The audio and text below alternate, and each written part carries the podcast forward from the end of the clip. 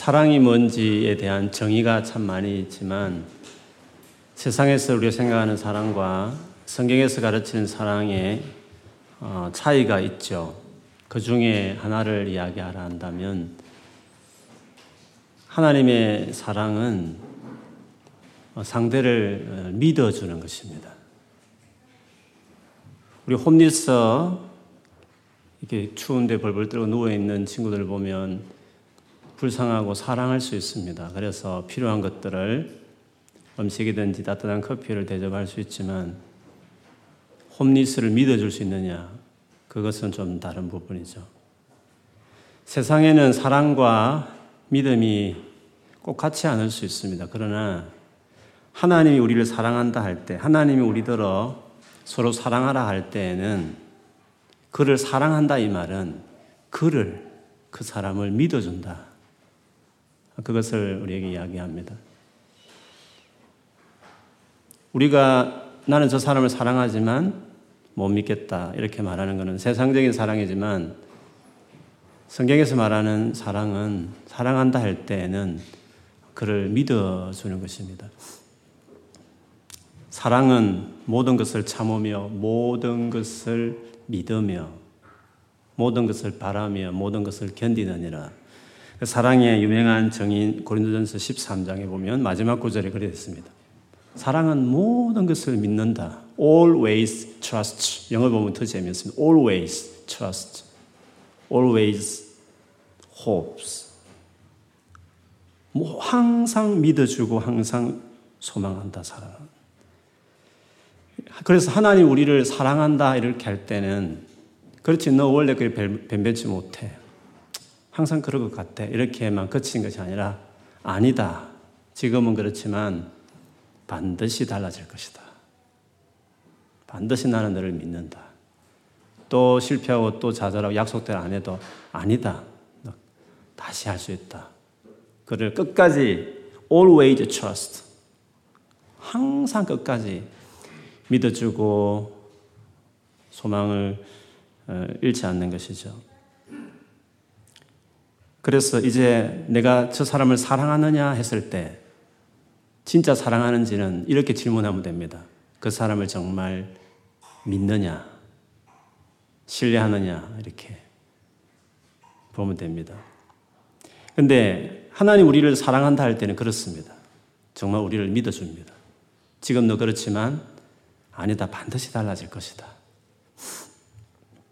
근데 하나님도 우리를 그렇게 사랑하지만 하나님 또 우리를 향해서 당신을 그렇게 사랑해 주기를 바랐습니다.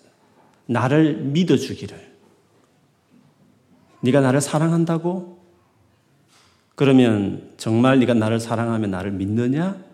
그렇게 반문하실 것입니다. 하나님을 사랑한다 이 의미는 하나님을 정말 믿는다는 거죠.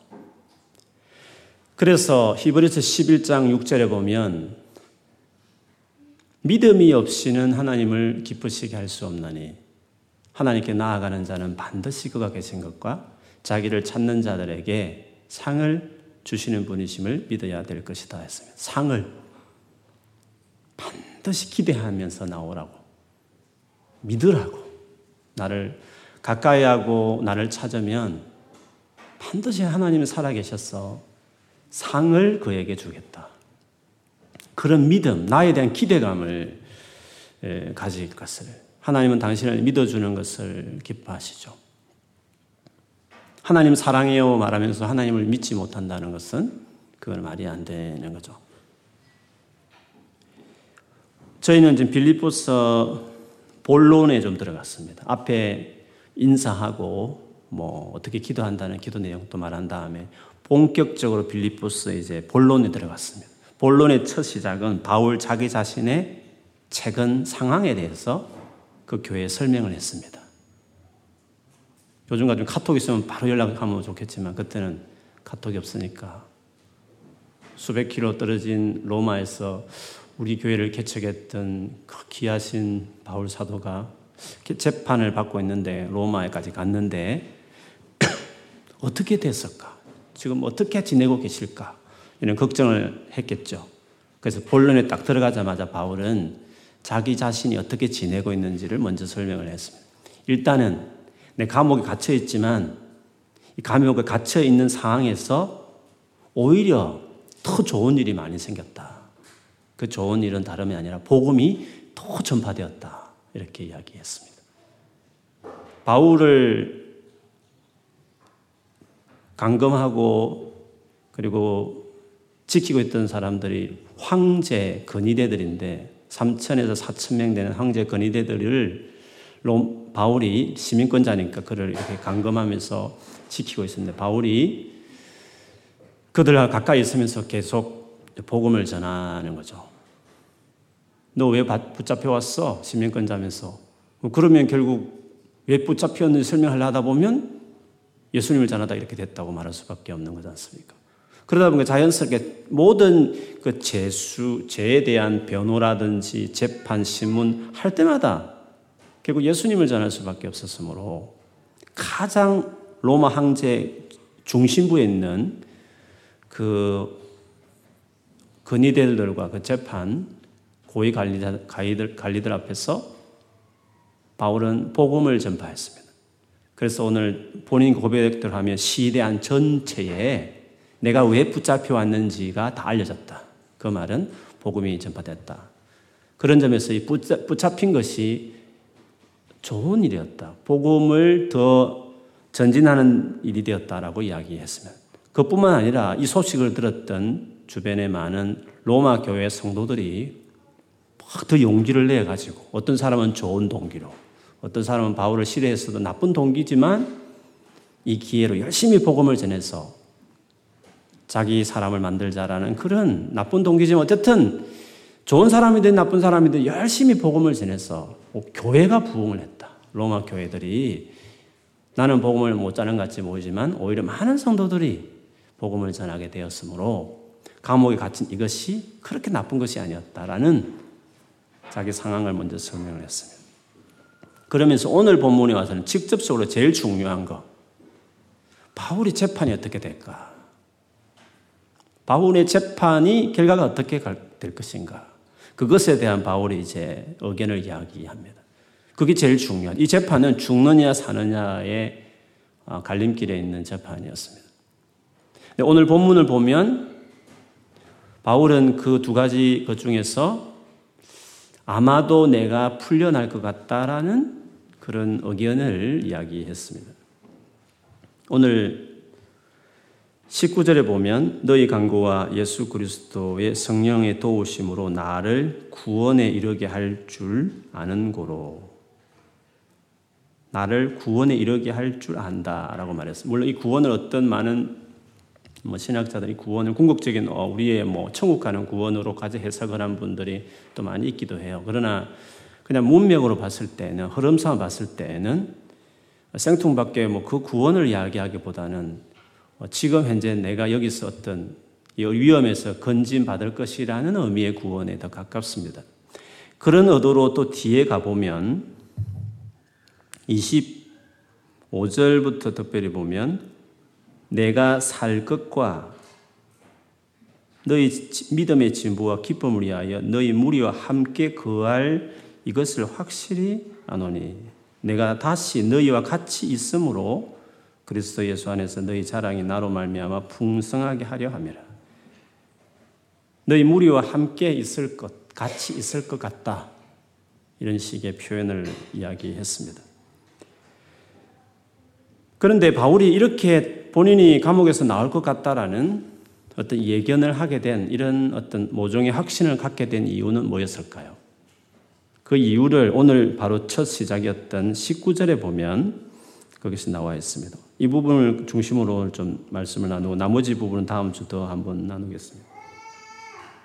내가 이렇게 구원받게 될 수 있다고 확신하는 이유는 너희의 간구와 예수 그리스도의 성령의 도우심으로 나를 구원에 이르게 할 줄을 안다 했습니다. 너희의 그 기도를 내가 알고 있고 그 기도를 들어서 성령께서 예수의 영이신 성령께서 나를 도우사 구원시킬 것을 내가 알기 때문에 그래서 내가 이렇게 확신을 가지고 이렇게 말을 한다라고 이야기했습니다. 보통 재판이라는 것은 실제적인 문제지 않습니까?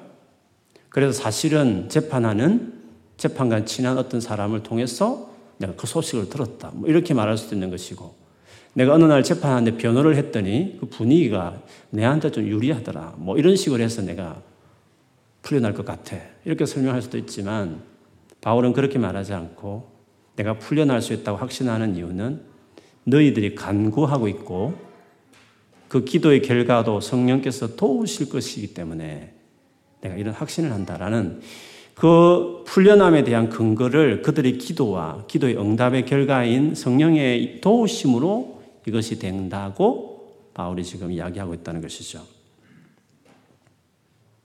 바울은 지금 이 실질적인 문제, 재판 문제, 풀려나느냐, 갇히 있느냐 문제를 그 결과를 기도에 두고 있다는 거. 그리고 기도의 응답에 이것이 있다고 믿고 있다는 것입니다.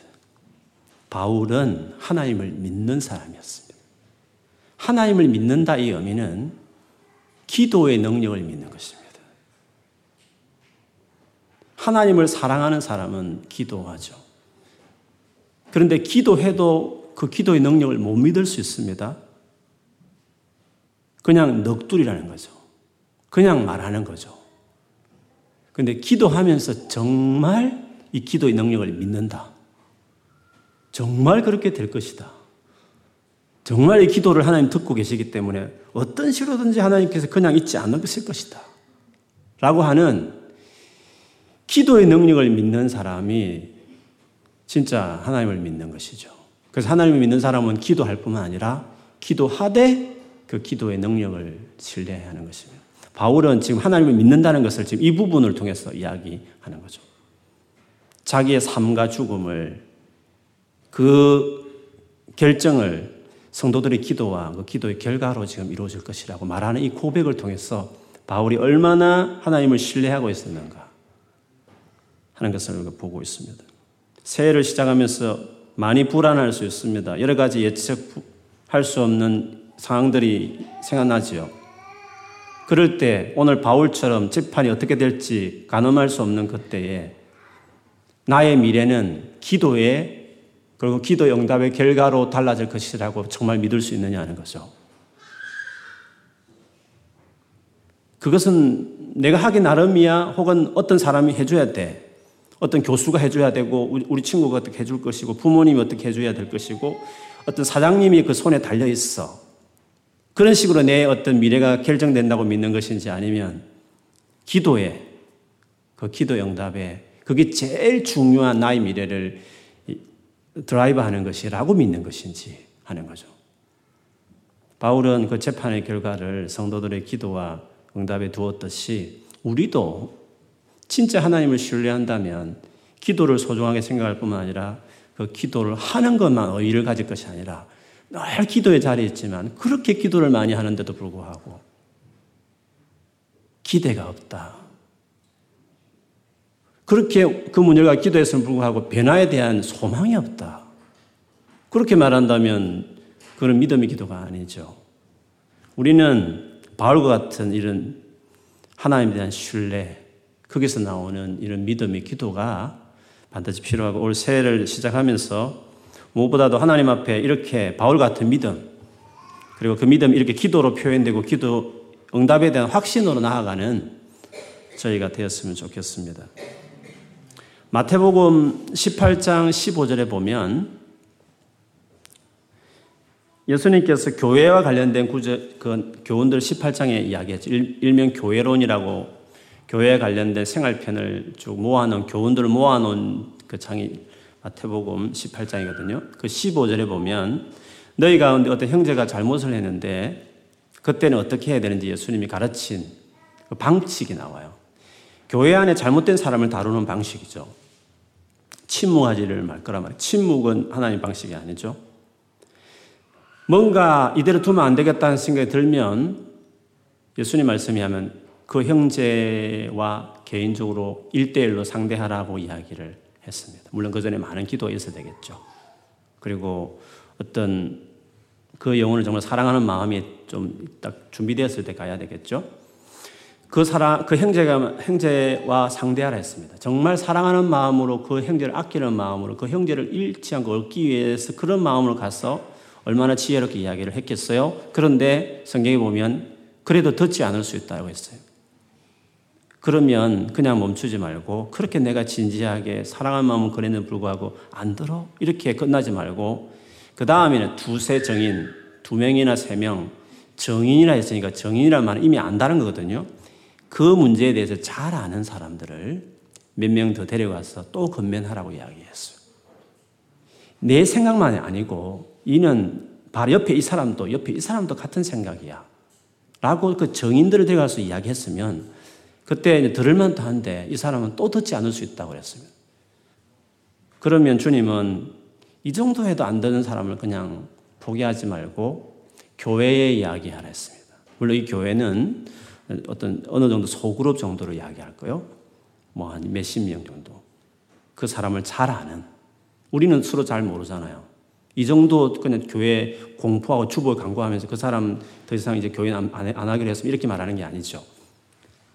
그 사람을 알지만 그 문제는 잘 몰랐는데 일단 그 사람에 대해서 누군지 잘 아는 정도의 그룹. 우리는 셀 정도?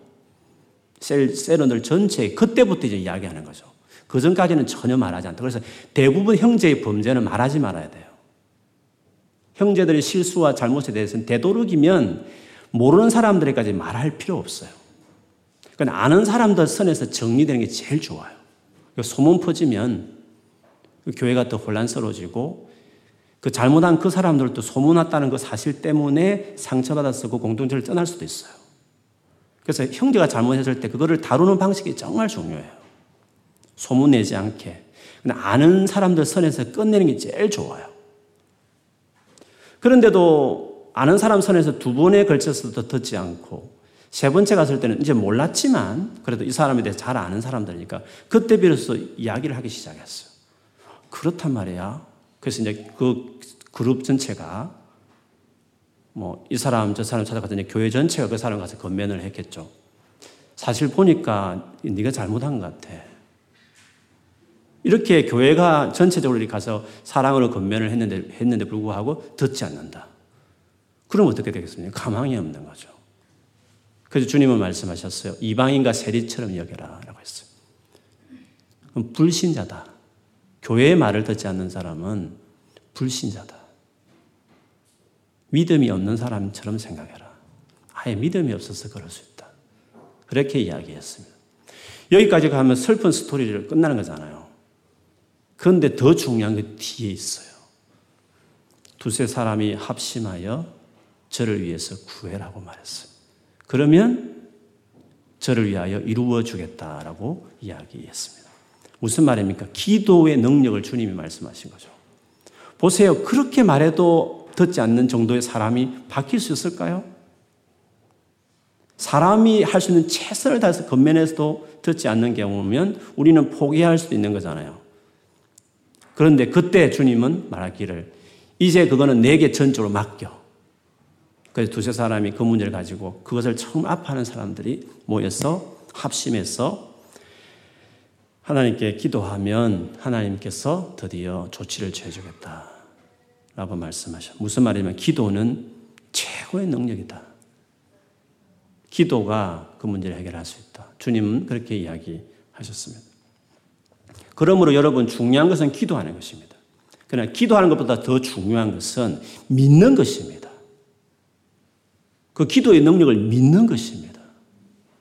저도 그랬지만 많은 사람들이 기도를 많이 하는데 안 믿고 기도하는 사람 많습니다. 기도는 많이 하는 게 중요할 수 있지만 믿고 구하는 게 더 중요합니다. 만일에 믿지 못하고 기도 많이 하면 응답이 될까요? 기도를 많이 하는데 정말 믿지 않고 기도하면 그 기도가 소용이 있을까요? 야고보서 1장 6절 8절 보면 오직 믿음으로 구하고 조금 더 의심하지 말라. 의심하는 자는 마치 바람에 밀려 요동하는 바다 물길 같으니 이런 사람은 무엇이든지 죽게 얻기를 생각하지 말라. 두 마음을 품어 모든 일에 정함이 없는 자로다. 믿지 않고 기도하는 것은 응답 안 됩니다. 기도는 근데 리포트 제출 아닙니다. 기도는 하나님과 마음과 마음이 서로 만나는 것입니다. 근데 기도하는 사람이 그 하나님 앞에 가서 우리는 모르죠. 마음이 어떤 건지. 진심을 말하면 진짜 진심인지 거짓말인지 다른 생각이 있는지 우리는 다 몰라요. 그러나 주님은 마음을 보시잖아요. 중심을 보시니까. 열심히 구하는데 믿고 구하는지 그냥 일단 구하는 것인지 급하니까 그냥 구하는 건지 그 주님은 다 아시잖아요. 만일에 우리가 상대를 볼 때 내게 사정을 하는데 마음을 들여다볼 수 있을 때 그 들여다보니까 나를 안 믿고 이야기한다. 막 간절하게 말을 하는데 아이고 저 사람 도와줄까? 사실은 내가 빌지만 도와줄까? 이런 마음으로 만일에 그렇게 기도한다 생각하면 여러분 같은 도와주겠어요? 기분 나쁘죠. 차라리 찾아오지 말지. 차라리 기분 나쁘다는 거죠. 믿지 못할 바 왜 왔어? 네 혼자 살 것이 다른 사람 찾아가지. 왜 내한테 와서 못 믿을 것 같으면? 믿음으로 기도하지 않으면 응답할 수 없다고 말을 했어요. 예수님이 기도에 대한 말씀을 많이 하셨지만 예수님이 가르치는 기도에 대한 가르침에 제일 중요한 것은 믿음으로 구하는 기도가 제일 많았어요. 믿음으로 구하라. 물론 뭐 도깨비 방망이처럼 구하라 그런 말 아닙니다. 믿자. 믿자, 믿자, 믿자. 될 것이다, 될 것이다. 그렇지, 된다, 된다. 왜 의심하지? 안 돼, 안 돼, 의심하면 안 돼. 믿자, 믿자, 믿자. 그런 것을 이야기하는 게 아니란 말이죠. 믿음으로 구한다는 것은. 여러분 그렇게 생각하십니까? 노이로제 걸리듯이 내가 왜 의심하지? 이렇게 의심하면 안 되는데 응답 못 받는다는데 어떡하지? 아, 아니야, 믿을까? 믿습니다. 주여 믿습니다. 믿습니다. 주여. 주님 믿습니다. 그렇게 하는 것입니까? 믿음, 믿음이 기도라는 것이? 아닙니다. 자기 신념입니까? 자기 세뇌입니까? 암세입니까? 아니죠. 믿는다는 것은 상대에 대한 신뢰입니다. 신뢰할 때 내가 구하는데도 구하는 대로 상대가 안 해줄 수도 있어요. 그렇지 않습니까? 하나님이면 당연히 그렇게 하셔야죠. 하나님 보시기에 내 구했는데 하나님 보시기에 아니다 싶으면 응답 안 해야 그게 진짜 하나님이잖아요. 좋으신 하나님이잖아요. 진짜 믿을 만한 분이잖아요. 내 요구하는데 다 해주면 그런 종이지 뭐. 내 종이지 않습니까?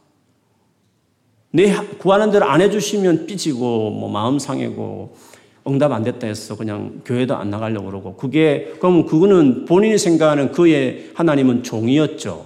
자기가 주인이었죠. 자기 시킨 대로 하나님 다 해줘야 된다고 생각했을 뿐이었죠. 그게 무슨 기도입니까? 그게 무슨 하나님이 주인입니까? 하나님이 주인이면 노할 수 있어야 되는 거야, 하나님께서. 네가 구하지만 그건 아닌 것 같아. 나 못 해주겠어. 그렇게 해야 그게 하나님이지 않겠습니까? 거절하는 하나님이 좋으신 분이세요. 해달라는 다 해주면 그 문제가 될 수 있어요. 저는 주님 가다가 교통사고 나게 해주세요. 그 기도도 다 응답되면 우리가 살아남겠어요? 진짜 안 돼요. 그럴 수 없어요. 믿는다는 것은 내가 원하는 대로 안 해줄 수는 있지만 하나님은 듣고 어떻게 하든지 하나님께서 뭔가 일을 하실 것이다. 내가 정말 그분을 신뢰하고 말씀을 진지하게 들으면 우리도 사람을 대하다 보면 어떤 어른에게 찾아가서 대하다 보면 그 어른이 생각이 다를 수도 있는 거잖아요. 근데 네가 잘못 생각하고 있어. 그런 것처럼 하나님께서 내, 내 하고 싶은데 다 말하면 하나님 다 응답해 준다는 것이 그게 더 이상하죠. 그게 더 이상한 거잖아요. 기도라는 게. 그러나 하나님을 정말 그분은 좋으신 분이에요. 정말 나를 사랑하셔. 그리고 반드시 나를 정말 관심 있고 나를 도와주고 싶어 하는 분이셔. 그래서 그걸 신뢰하는 거예요. 믿고 가서 말씀을 드리는 거예요. 말씀을 드리면 하나님 그대로 해줄 수도 있고 아니면 응답 안 하시면 더 좋은 방향으로 뭔가 하시겠죠. 그런 점에서 기도는 100% 응답이 돼요. 어떤 식으로 하나님께서 그 말씀을 들었으면 하나님 부담감을 가지고 들었기 때문에 그냥 잊어버리는 게 아니라 저 애가 저런 말을 했는데 나를 정말 신뢰하고 와서 말을 했는데 어떻게 해주지라고 하나님 나름대로 생각하셔서 하나님 나름대로 말씀을 하시고 나름대로 일을 하신다는 거예요. 그런 점에서 뭔가 나름대로 뭔가를, 뭔가를 한단 말이에요. 뭔가를 하나님이. 기도하면 하나님은 뭔가를 하신단 말이에요. 그게 응답이죠. 뭔가 하신다는 그게 응답이라는 거죠. 내가 원하는 대로만 해주는 게 응답이 아니라 말씀을 드렸는데 그쪽 편에서 뭔가 반응이 있으면 다 응답이지 않습니까? 그것이 좋은 의미로 응답이면 더 좋은 쪽으로 하나님께서 그분이 하시는 일이면 그는 진짜 응답이죠. 그래서 저는 기도는 100% 응답된다고 생각해요. 조건은 믿음으로 구하면 그분을 정말 신뢰하고 주님을 신뢰하고 그 어떤 이슈를 가지고 진지하게 말씀드리면 하나님은 반드시 그 들은 그 기도에 대해서 어떤 식으로든 어떤 방식으로든지 좋은 쪽으로 기도하기 전과 다른 뭔가의 변화가 일어난다는 변화가 일어나기 시작한다는 거죠. 그래서 여러분 기도하면서 반드시 기대해야 돼요. 기대함이 없는 기도는 다 믿음 없는 기도예요. 그것을 기도하면서도 그 삶에 아무런 뭔가가 없을 것이다. 그렇게 기대 없는 것은 그거는 믿음 없는 기도죠. 그 상대를 전혀 못 믿는 거죠. 말을 했는데 저 사람이 씹어버릴 것이다. 듣고도 아무 대책을 안 세운다. 어, 그런 거와 똑같은 거잖아요. 그러나 저분은 무슨 말을 하든지 말하면 그걸 정말 신중하게 기억해놨다가 잊지 않고 그걸 반드시 뭔가 조치를 취하신다. 하나님을 그렇게 신뢰해야 하는 거죠. 그게 믿음의 기도예요. 그래서 이거는 뭐 암시의 문제도 아니고 뭐 자기 설득도 아니고 하나님이란 그 인격에 대한 믿음이 중요해요. 그래서 기도도 다 하나님을 알아가는 하나님의 암과 연관이 돼 있어요. 하나님 어떤 분을 아느냐가 달려 있어요. 그래서 기도를 많이 한다. 기도의 양의 문제도 아니고 뭐 기도의 체험의 문제와 또 다르고 하나님이란 그 인격을 얼마나 신뢰하느냐와 관련되어 있는 거죠. 하나님을 정말 신뢰하면 나의 모든 기도는 다 들으신다. 저는 그런 믿음이 있어요. 다 들은다. 모든 기도 다 하나님 다 들으시고 그 기도에 대해 다 어떤 시로든지 하나님은 반응하신다. 그렇게 하나님을 믿어주는 게 히브리 11장 6절 서도에 말했지만 하나님께 나아가는 자는 그를 찾는 자들은 그게 다 기도잖아요. 그럼 하나님이 살아계셔서 반드시 상을 주신다.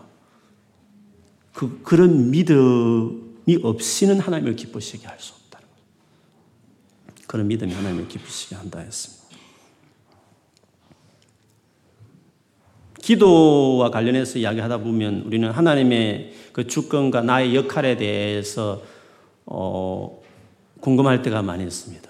하나님이 하실 일과 또 내가 해야 될 일, 내가 할 일도 하지 않으면서 기도만 하고 뭐 이런 여러 가지 하나님의 주권과 나의 어떤 책임감, 역할에 대한 어떤 이것을 잘 어떻게 이해를 잘 못해서 어떨 때는 막 헷갈릴 때가 많이 있는 거죠. 아 그거는 기도할 게 아니라 자기가 해야 돼. 어떤 사람은 아니야 그래도 기도를 해야 돼. 뭐 이런 식으로 하나님의 주권과 하나님의 어떤 그 주권과 나의 책임감 사이에 어떤 어떻게 이걸 이해를 해야지 균형을 맞춰야 될지 정리해야 될지 때로는 고민스러울 때가 많이 있습니다. 이스라엘 백성들의 그 구원의 여정 속에서 좀 생각할 수 있을 것 같아요. 출애굽한 이스라엘 백성 애굽에서 구원받은 다음에 홍해를 건너 가지고 광야 40년 생활을 하잖아요. 40년 생활한 다음에 그 다음에 이제 또 요단강 건너서 가나안 땅에 들어가 가 요단 가나안 땅에서 이제 땅을 정복하고 거기서 농사 짓고 하면서 이제 어, 살지 않습니까? 이스라엘 백성들이. 그래서 우리의 신앙의 여정을 보면 크게 광야 생활 같은 여정이 있고 그 다음에 가난 생활을 하는 가난 생활을 하는 어떤 상황이 있습니다. 광야 생활이라고 한다는 건 광야 생활은 그렇죠. 이스라엘 백성이 광야에서의 생활이라는 것은 상상해 보면 자기가 할 게 별로 없습니다. 농사를 거기서 짓겠어요. 거기서 뭘, 뭘 하겠어요. 광야에서. 광야에서는 오직 근데 하나님이 주시는 걸 잘 받아 먹는 것밖에 없어요. 하나님이 주는 것만을 목매면서 기다릴 수밖에 없는 거죠. 만나를 기다리고 매출하기를 기다리고 때로 물도 주시고 내가 어떻게 노력을 해가지고 노력의 성과를 거둘 수 있는 상황은 아닌 거죠. 그럼 광야 생활을 왜 하나님께서 우리는 아무것도 할 수 없는 광야에 집어넣어가지고 그러면 그렇게 보내게 하실까? 한 40년을 그렇게. 그 목적은 오로지 하나님 바라보는 것이 몸에 익혀지도록 사람이 떡으로만 사는 것이 아니라 하나님 입에서 나오는 말씀으로 사는 것을 알게 하기 위해서 철저히 하나님만 의지하고 바라보고 그때 제일 중요한 건 하나님의 지시를 받고 하나님 음성을 듣고 구름이 어디로 가는지 불이 어디 뜨는지 하나님 움직임이 제일 중요한 거죠. 철저하게 하나님 말씀에 순종하고 하나님 가는 데 인도받고 그래서 하나님과 완전히 관계 맺음, 하나님과 relationship을 확실하게 확고하게 세워가는 그게 광야에서의 제일 중요한 목적이에요. 그런 시즌을 맞았는데 불과 거기서 자기 힘으로 뭘 해보겠다고 농사를 지어보겠다고 광야에서 씨를 뿌리고 물을 주고 이렇게 하면 그거 아무 소용이 없는 거죠. 광야 시즌이다 이렇게 할 때는 그냥 그 나의 입을 거 먹을 거 모든 필요한 것도 나의 장래 미래 불확실하지만 그때는 다 그냥 맡겨버리고 하나님께 다 신뢰하고 열심히 예배 드리자. 열심히 이때는 말씀 보면서 열심히 기도하자. 그리고 열심히 나 자신을 살펴보면서 애굽의 문화에 물든 것, 세속적인 것들을 물 빼면서 하나님의 사람으로 나를 바꾸는 그것만 열심히 그거를 빨리 하면 40년 갈 것을 10년 만에 갈 수도 있고 일주일 만에 갈 수 있고 그런 거잖아요. 그 아직도 그 강야 생활 하면서도 자기 욕심대로 살고 자기가 뭘 해보겠다 그러고 이렇게 해버리면 광야 생활을 계속 돌려야 되는 거죠, 계속. 그리고 어떤 크리스찬들은 평생 강야 생활 하다 보니 끝내고 천국 가는 분들도 계셔요. 그 광야 시절에는 하나님께 기도하는 훈련, 하나님 말씀대로 정말 살겠다라는 그런 인격으로 빚어지는 시간들, 하나님께 그대로 순종하는 시간들, 하나님의 말씀 듣고 움직이는 사람들, 이런 훈련들을 강의할 때 이제 받게 되는 거죠. 그때는 모든 것이 부족해요. 넉넉하진 않아요. 그런데 용케도 사라지는 삶을 살게 되고, 그리고 미래가 언제나 불확실하죠. 어떻게 될지 모르고. 막 계속 하나님을 바라볼 수밖에 없고. 그런 상황 자체가 하나님을 자꾸 찾을 수밖에 없는 상황이 그 광야 시절이라고 말할 수 있어요. 가나안 땅은 좀 다릅니다, 여러분. 가나안 땅은 가나안 땅 딱 들어가자마자 첫 현상 중에 하나가 만나가 없어졌다고 되어 있지 않습니까? 가나안은 자기가 열심히 일해서 일한 성과가 그대로 돌아오는 어, 땅이에요. 광야에 가가 그 가나안 땅에 들어가서도 광야처럼 살겠다고 하면 안 돼요. 광야는 내가 어떻게 씨를 뿌릴 수 없고 내가 할 수 없는 일이지만 가나안 땅에는 내가 씨를 뿌려야 되는 거예요. 그 열심히 뭔가를 해야 되는 거예요. 가나안 땅에 가서는. 내가 해야 될 역할이 주어지는 때요. 그때도 만나를 기다리고 앉아 있으면 나 직장 필요 없어. 그냥 주님이 기도하면 주실 거야. 라고 하면서 만일에 가나안 땅에 들어가 있는 상태도 불구하고 광야 같은 태도를 취하면 그거는 안 되죠. 가나안 땅에는 자기가 일을 해야 되는 거예요. 아침 일찍 일어나서 전기질 하면서 씨도 뿌리고 잡초도 뽑고 열심히 부지런하게 해야 되는 것이 광야 생활이라는 거죠. 그리고 열심히 한 만큼 돌아와요. 돈도 많이 벌 수도 있고 지위도 올라가고 성취를 이루어낼 수도 있는 거죠. 뭔가 자기 삶을 자기 스스로 매니지할 수 있는 것들이 많이 주어져요. 광야 때는 그렇지 않아요. 광야 때는 어떻게 내가 노력할 수도 없고 어떻게 할 수도 없어요. 그냥 인도하는 데를 갈 수밖에 없는 거지만 가나안 땅은 달라요. 내가 계획도 세우고 내가 매니지도 할 수 있고 내가 뭔가 한 만큼 주어지는 보상도 막 주어지는 것이 가나안 땅이라는 것이죠. 그러면 가나안 땅에는 하나님 없이도 살아가는 땅인가? 아니죠. 비가 안 내리면 아무 소용 없어요. 비가 안 내리면. 농사도 뭐도 다 가축도 다 안 되는 거예요. 가나안 땅마저도 내가 열심히 노력해서 돌아오는 보상이 그런 시스템을 경험하는 어떤 환경에 주어져도 거기서도 하나님이 허락하지 않으면 완전히 스톱될 수 있는 땅이 또 가나안 땅이기도 해요. 그래서 가나안 땅에 살더라도 즉 내가 열심히 한 만큼 뭔가 또 보상이 돌아오는 그런 것들을 경험하는 그런 삶을 살아도 하나님이 허락해서 되는 것이다. 하나님 허락하지면 안 된다. 내가 열심히 말하, 노력하지만 나 열심을 믿지 않고 하나님을 정말 신뢰하면서 하는 것을 그때 해야 되죠. 광야 생활도 힘들지만 가나안 생활도 더 힘들 수 있습니다.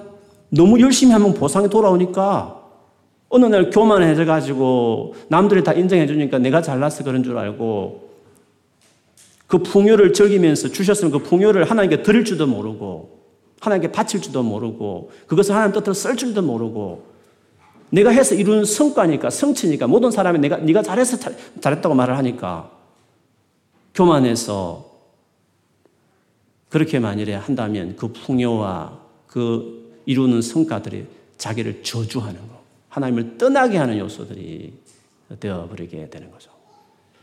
그래서 빈부나 가난함과 비천할 때도 잘 대처해야 되지만 그땐 전적으로 주님만 의지하면 돼요. 주님만 바라보면 되지만 가나안 땅처럼 풍부에 처하고 높아질 때에는 그때도 자기 삶을 잘 매니지해야 돼요. 이 두 가지 실패가 다 구약 성경을 보면 이스라엘 백성들이 일어났죠. 우리에게도 마찬가지죠. 10편 127편 1, 2절에 보면 여호와께서 집을 세우지 아니하시면 세우는 자의 수고가 헛되며 여호와께서 성을 지키지 아니하시면 파수꾼에 깨어 있음이 헛되도다. 너희가 일찍 일어나고 늦게 누우며 수고의 떡을 먹음이 헛되도다. 그러므로 여호와께서 그의 사랑하는 시는 자에게는 잠을 주시는도다. 여호와께서 세우거나 지켜주지 않으면 아무리 수고해도 아침 일찍 일어나서 저녁 늦게까지 누워도 수고해도 안 되는 건 안 될 수 있는 것이에요. 가나안 땅에도 마찬가지인 것이에요. 그래서 여러분 우리의 어떤 자세와 형태는 달라질 수 있어요. 가나안 강야에서의 우리의 형태와 가나안에서 우리의 어떤 자세는 다를 수 있어요. 그렇지 않습니까? 그러나 마음의 태도는 똑같아요. 하나님을 신뢰하는 거. 철저히 신뢰하는 거. 하나님이 손발 다 묶고 뭔가 일다 막아버릴 때는 그때는 불안에 떨지 말고 철저히 계획하면서 계획대로 되어야만 편안한 사람이었는데 아무것도 안 될 때 괜히 불안해하지 말고 한번 하나님께 맡겨보면서 야 직장 안 다녀도 3년 해도 살 수 있네. 뭐 달새방 살아도 몇 년 살아도 괜찮네. 이렇게 완전히 물질에서 자유케 되어지는 강야 생활이 가능하구나. 내가 아무것도 안 해도, 아니, 하고 싶어서 안 됐는데 아무것도 직장 생활 안 해도 사라지네. 야, 괜찮네. 재물이 중요하지 않네. 이런 어떤 완전히 하나님이 참새, 들의 백합처럼 하나도 일하지 않더라도 먹이 살리신다는 하나님. 진짜 하나님 마음만 먹으면 그게 뜻이면 내가 하나도 일 안 해도요 먹고 살 수 있어요. 하나님 그럼 그러실 수 있는 분이세요. 그렇게 믿어야 돼요. 그렇게. 그래서 미래에 대해서 불확실할 필요 없어요. 그런데 가나안 땅의 삶인데도 불구하고 아무것도 안 한다. 그러면 굶어 죽죠. 그러면 일을 해야 될 시즌인데 일을 안 하고 탱탱 나는 주님을 신뢰하면서 기도하면 다 도와주시죠. 그렇게 하고 아무 일도 안 한다. 아, 그러면 굶어 죽는 거지. 그렇기 때문에 강야 시절인지 이 가나안 시절인지 그걸 구별해서 자기 삶을 매니지해야 되죠. 그러나 어쨌든 하나님을 신뢰하는 것은 똑같아요. 하나님을 정말 신뢰하고 살아가는 것은. 어디 삶이든지 간에 해야 될 일이죠. 새해 때 어떤 사람은 광야 시절일 수 있습니다. 젊은이들은 광야 시절이 많아요. 다 불확실해요. 뭐든지. 물론 집이 빵빵한 분들은 뭐 졸업해도 뭐 다 책임줄 회사도 있고 뭐 이렇게 빽이 있는 부모님 빽이 있으시면 적당히 갈 수도 있겠지만 대부분은 불확실해요. 광야 생활해요. 그때 절, 그래 젊음의 시절에 하나님을 바라보는 거 훈련해야 될 시절이에요. 열심히 기도하고 열심히 말씀을 보면서 하나님 누구지를 배워가고 하나님께 보내는 젊음의 시절을 보내야 돼요. 그렇게 보내고 30대 넘어지고 40대, 50대에 접어서 하나님께서 뭔가 자기 일을 딱 맡겨주시면 열심히, 열심히 최선을 다하고 높여줘도 교만하지 않고 하나님 주신 줄 알고 겸손하고 그 주신 거 나누고 베풀면서 하나님 나라를 위해서 열심히 살아가면 또 더 큰 거 맡겨주시고 그게 이제 우리의 루틴이죠. 신앙의 루틴이라고 말할 수 있어요. 그 모든 중심에 제일 중요한 건 기도예요. 기도의 능력을 믿는 것입니다. 강야 시절을 보내시든 가나안 땅에 열심히 일해서 주어진 결과를 맛보든지 이 두 개가 같이 섞여 있을 수도 있습니다. 어쨌든 주님을 신뢰하고 의지하고 찾고 주님이 하시야만 내가 감옥에 나오는 것도 성도의 기도와 성령의 도우심으로 되는다고 믿었던 바울처럼 나의 모든 삶의 결과가 그 기도와 기도의 응답의 결과라고 있게 믿는 철저하게 믿는 믿음의 삶을 올 한 해 사시면 됩니다. 됩니다.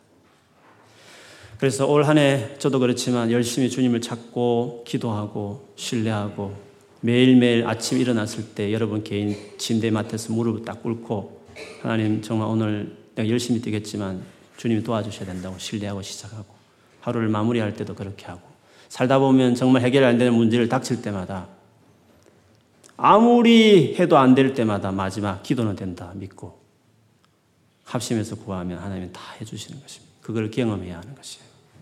올 한 해 그렇게 하셨어. 정말 하나님 일하시는 놀란 일들을 경험하는 여러분 되기를 주의 이름으로 축원합니다.